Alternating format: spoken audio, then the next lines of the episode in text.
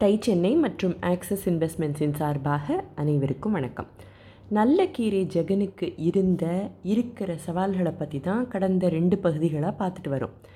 Demand எப்படி இருக்குங்கிறத நல்லா புரிஞ்சுக்கிட்டு தான் நல்ல கீரை அப்படிங்கிற பிராண்டையே தொடங்கினர். ஸோ மார்க்கெட் ரீசர்ச் பண்ணி டிமாண்ட் அசஸ்மெண்ட் செஞ்சு புரிஞ்சுக்கிட்டு தான் தொடங்கினார் அப்படின்னு கற்றுக்கிட்டோம் தொழிலில் இறங்குறதுக்கு முன்னால் அதை பற்றி ஆழமான புரிதல் இருக்கணும் அப்படின்னு ட்ராவல் பண்ணினார் நிறைய படித்தார் ஸோ டொமைன் நாலேஜ் இருக்கிறது ஒரு ஆண்டர்ப்ரனருக்கு ரொம்ப அவசியம்னு கற்றுக்கிட்டோம் ஒரு ஃபோக்கஸ்ட் அப்ரோச்சோட விவசாயத்தில் இறங்கினார் அப்படின்னும் கற்றுக்கிட்டோம் நம்மளில் பலருக்கு ஒரு சந்தேகம் வரலாம். வளர்ச்சிக்கு இவ்வளோ பெரிய பிளான் எல்லாம் போட்டிருக்காரு அதுக்கு ஏற்ற மாதிரியான முதலீடு தேவையோ அப்படின்னு தோணலாம். கீரைக்கு குறைந்த முதலீடு அதிக லாபம் அப்படின்னு அவரே சொல்லியிருக்கார் இல்லையா? இதுவரை ரொம்ப பெரிய முதலீடுகள் அப்படின்னு எதுவும் போகலை. இருந்தாலும் சில சிறு முதலீடுகள் இருக்க தான் செஞ்சுருக்கு. தவிர இயற்கை சீற்றங்கள்னால அழிவுகளும் ஏற்பட்டிருக்கு. பிஸ்னஸ் மாடலில் இருக்கிற பிரச்சனைகள் மற்றும் இயற்கை சீற்றங்கள்னால வந்த அழிவுகளால் வந்த பிரச்சனைகள் அப்படின்னு இவற்றை எல்லாம் சரி செஞ்சுட்டு தான் இன்வெஸ்ட்மெண்ட்டுக்கு போகணுங்கிறதுல தீர்மானமாக இருக்கார் ஜெகன். அதுவும் ஆராய்ச்சி லெவலில் இன்வெஸ்ட்மெண்ட்டுக்கு போகணுங்கிற அவசியம் இல்லை. ஓரளவு பிஸ்னஸ் மாடலை ஸ்டடி பண்ணினதுக்கு அப்புறமா ஸ்டடி ஆனதுக்கு அப்புறமா முதலீடை பற்றி யோசிக்கலாம் அப்படிங்கிறது அவருடைய எண்ணம். Stop S T O P எஸ்னா sugar டீனா டர்மரிக் ஓனா ஆயில் பீனா பல்சஸ் இவற்றில் கவனம் செலுத்தி மாற்றங்களை ஏற்படுத்தினா இந்திய பொருளாதாரத்தோட வளர்ச்சி தானாக ஏற்படும் அப்படிங்கிறது இவருடைய எண்ணம். ஸ்டாப்னா என்னன்னு பார்த்துட்டோம் இல்லையா? Commission for agricultural costs and ப்ரைஸஸோட கூற்றின்படி ஒரு கிலோ சர்க்கரையை ப்ராசஸ் பண்ண ரெண்டாயிரத்தி ஐநூற்றி பதினஞ்சு லிட்டர் தண்ணி வேணுமா தவிர இதுக்கு தனி தொழில்நுட்பம் தேவை கேபிட்டல் இன்டென்சிவ் வேறு.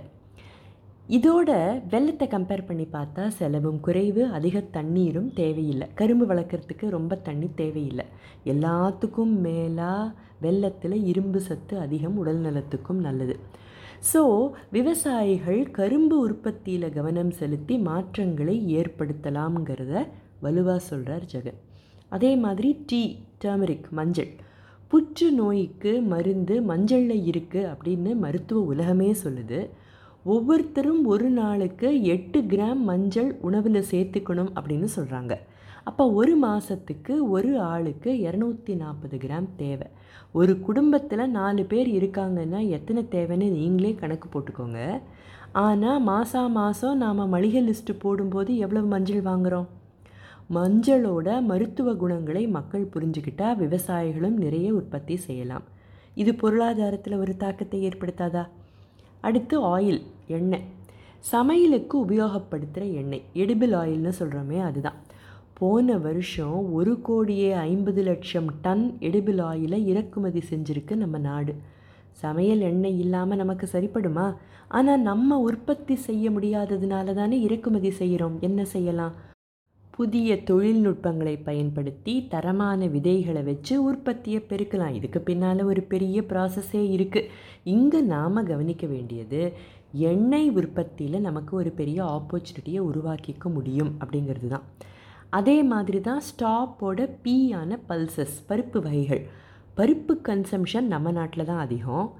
அவை வளர்வதற்கான தட்ப வெட்ப சூழ்நிலையும் இந்தியாவில் உண்டு. ஆனால் பருப்புகளை அதிகபட்சம் இறக்குமதி செய்கிற நாடும் இந்தியா தான். சரி இதுதான் தற்போதைய சூழல். இதை ஒரு வாய்ப்பாக பார்த்து அதை எப்படி பயன்படுத்திக்கிறதுன்னு யோசிக்கிறது ஒரு வழி.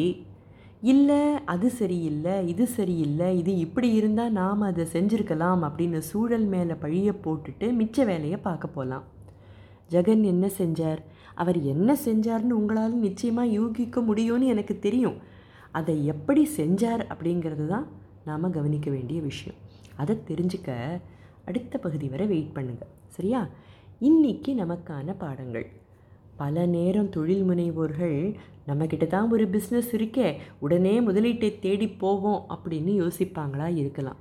தொழிலை வளர்க்கணும் விரிவாக்கணும் இந்த கவலைகள் எதிர்பார்ப்புகள் எல்லாம் சகஜம்தான். முதலீட்டாளர்கள் கிட்ட போகிறதுக்கு முன்னால் நம்ம பிஸ்னஸ் மாடல் சரியாக இருக்கா? வாடிக்கையாளர்களுக்கும் சரி முதலீட்டாளர்களுக்கும் சரி நம்ம தொழிலுக்கும் சரி நம்மளால் வேல்யூ கொடுக்க முடியுமா?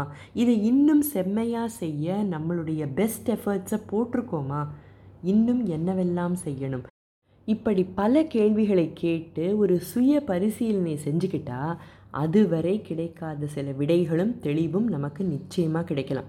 அடுத்து சூழ்நிலை மேலே பழிய போடாமல் வேறு யாரோ செய்யட்டுமேன்னு நினைக்காம சும்மா விமர்சனம் மட்டும் பண்ணாமல் வேலையில் இறங்கினாரே நம்ம கட்டுப்பாட்டுக்கு வெளியில் இருக்கிற விஷயங்களை கட்டுப்பாட்டுக்குள்ளே கொண்டு வரத்துக்கான வழியாக தான் இந்த செயல்பாட்டை பார்க்க தோணுது.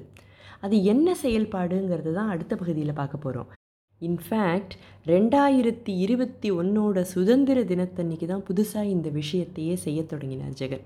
அது என்னங்கிறத அடுத்த பகுதியில் பார்ப்போம். அதுவரை டை சென்னை மற்றும் ஆக்சிஸ் இன்வெஸ்ட்மெண்ட்ஸின் சார்பாக அனைவருக்கும் வணக்கம்.